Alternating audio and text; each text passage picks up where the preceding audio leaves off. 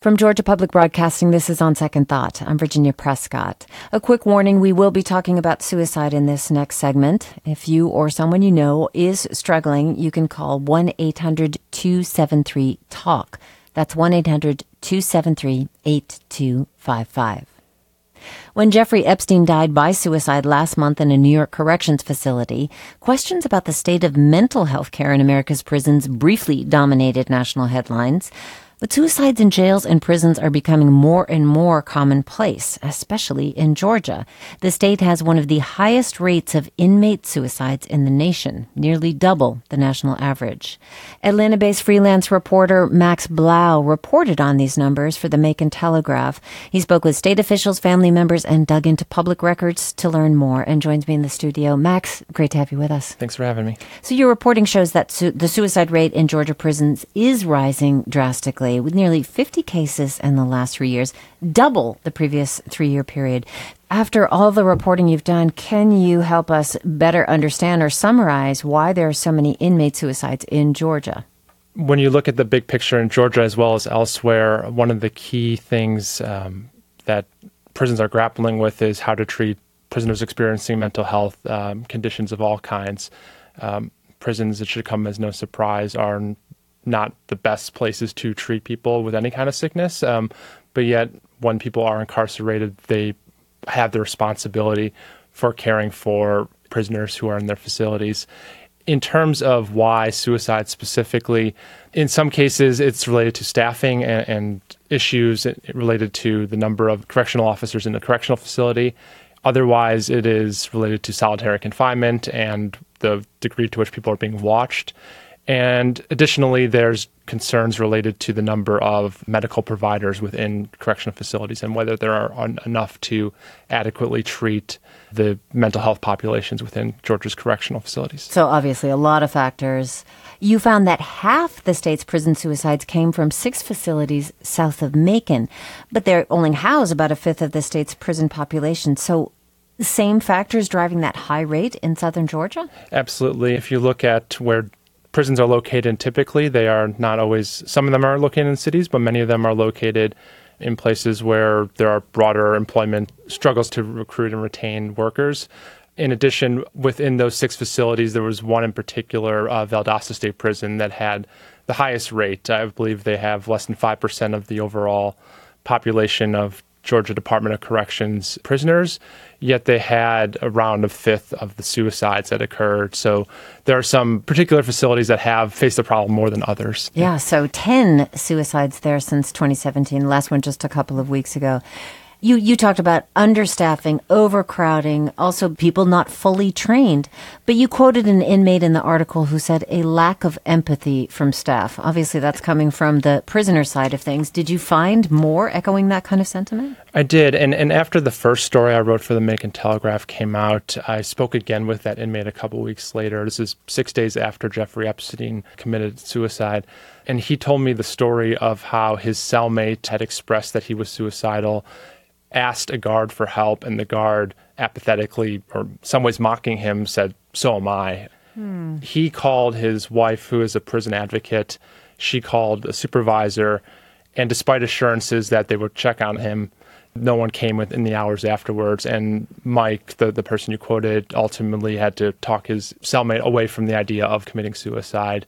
No one came after that for several more days to check on him. Yeah. So we did reach out to the Georgia Department of Corrections for a statement on this. They said they have added a forensic psychologist to focus solely on suicide prevention and added additional psychiatrists at 22 state prisons. This is since 2018. Any data on how that kind of support affects suicide rates, maybe in other places? I asked them, I got the similar response from them, and I asked them for any follow up info about how that works. My first reaction was that one forensic psychologist for a system of 50,000 people seems like not does not seem like a significant addition to what they are doing to prevent suicide. I was curious to hear their response to that, and I never heard back from them um, in regards to some of those questions. So, when you talk to advocates here and elsewhere, more money and more resources is a start for hiring more mental health professionals, especially at a time when prisons are on the front lines of a mental health epidemic in this country. Right, but they're having difficulty getting regular staffing. How about finding mental health professionals? Exactly. Especially with Governor Kemp has asked state agencies, including the Department of Corrections, to cut between 4 and 6% of their budgets, 4% this year, 6 next year. What impact will those kind of cuts have on the well being of these prisoners? It remains to be seen at this point in time. I, I, have not seen anything specific to the Department of Corrections that's been reported yet on that front. However, anything related to staffing or mental health resources, um, if that gets cut, that will only exacerbate some of these issues.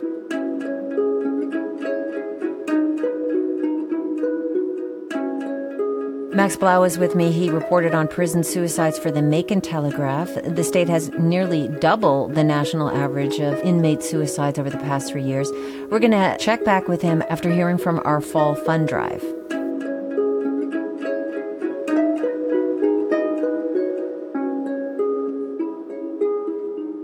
I'm Virginia Prescott, reminding you that GPB is Georgia's only statewide public radio news network. So it's a service that can take us out of our busy lives and the bubbles we cannot help but live in and introduce you to the voices and lives of others, people or events you or I may never hear of otherwise.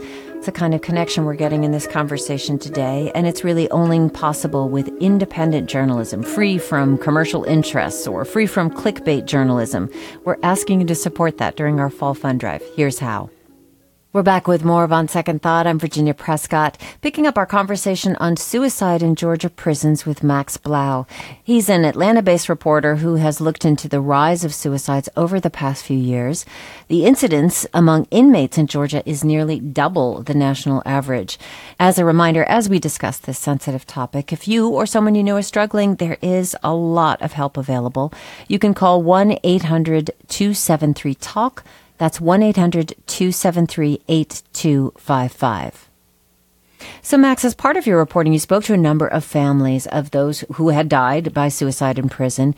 You found that many struggle to find information after their loved one's death. How do they ultimately find out, and how long does it take for the news to reach them? In some cases, they find out, like the rest of us, which is a press release um, that comes out in the days after someone has died. And at that point in time, there's just a very small, maybe three or four paragraphs worth of information that says who died, what the suspected cause of death is. Wait, they find out when the public finds out? In some cases, yes. And in some cases, that's when they go then and ask for more information, they don't receive informa- any, any additional information beyond what we know. So that's one of the frustrations I've heard from mothers that I've spoken with. They just want to know what happened. In many cases, it's still unclear at the initial announcement of a suicide whether or not it was in fact a suicide.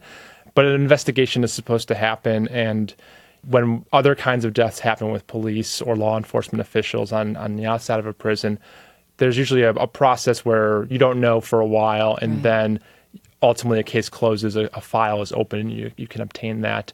But in, in the case of Department of Corrections, that's that's not something that happens or mothers have access to.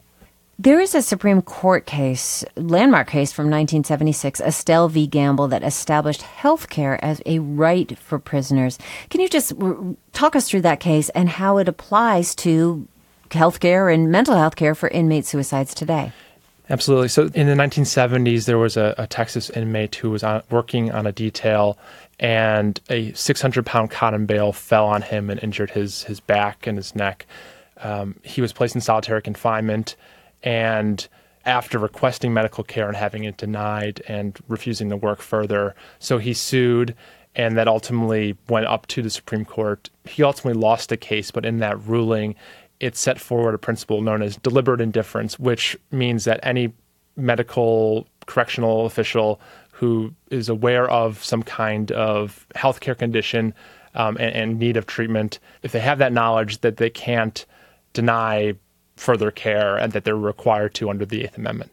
Over time, lawyers pushed for clearer standards, but even to this day, decades later, there isn't a clear legislative or legal framework that outlines that at a federal or state level. So oftentimes, the only course of correcting something that is wrong with suicides or other policies is through the courts, people suing in the same way um, Mr. Gamble did in the 70s. And a number of the families that you have spoken to have filed medical malpractice suits.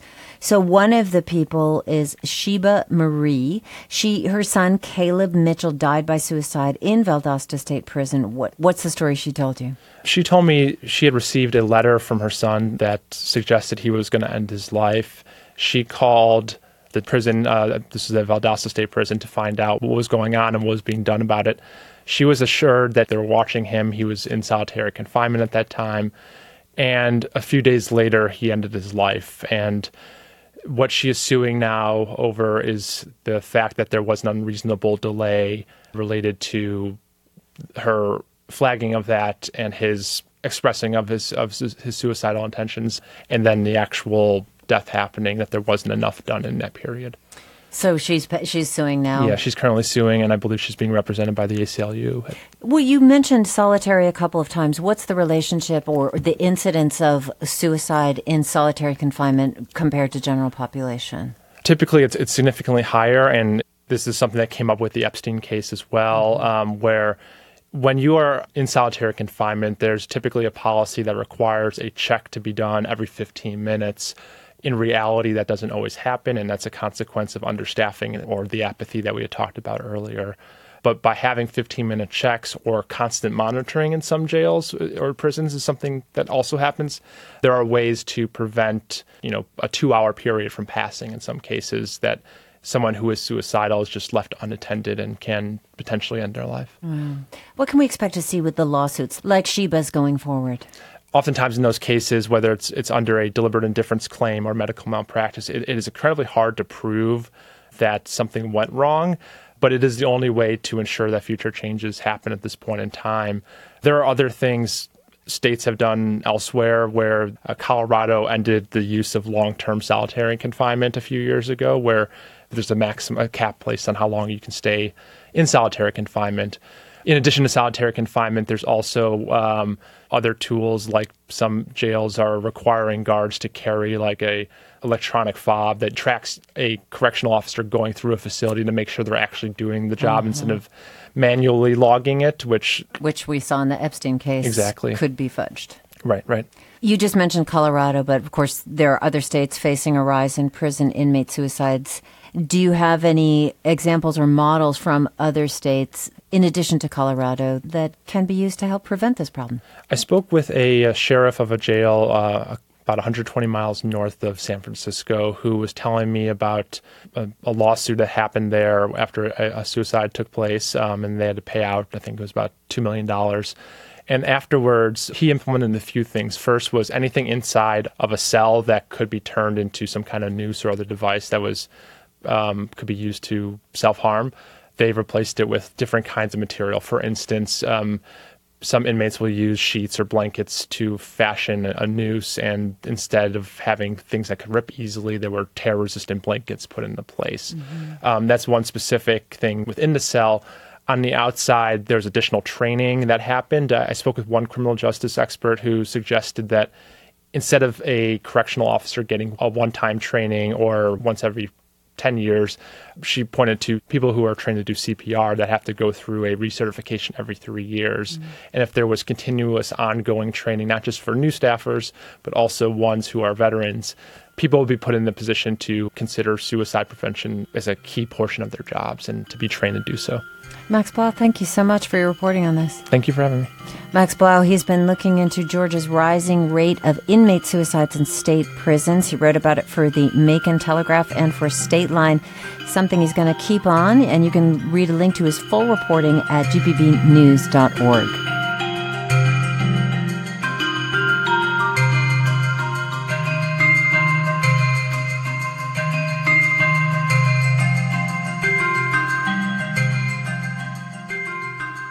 We're taking a quick break here to remind you that it is your support that makes On Second Thought and everything that you hear on GPB possible. Right now, during our Fall Fund Drive, it's your opportunity to do your part. The amount that is up to you. What counts most is that we hear from you. Here's how you can help out.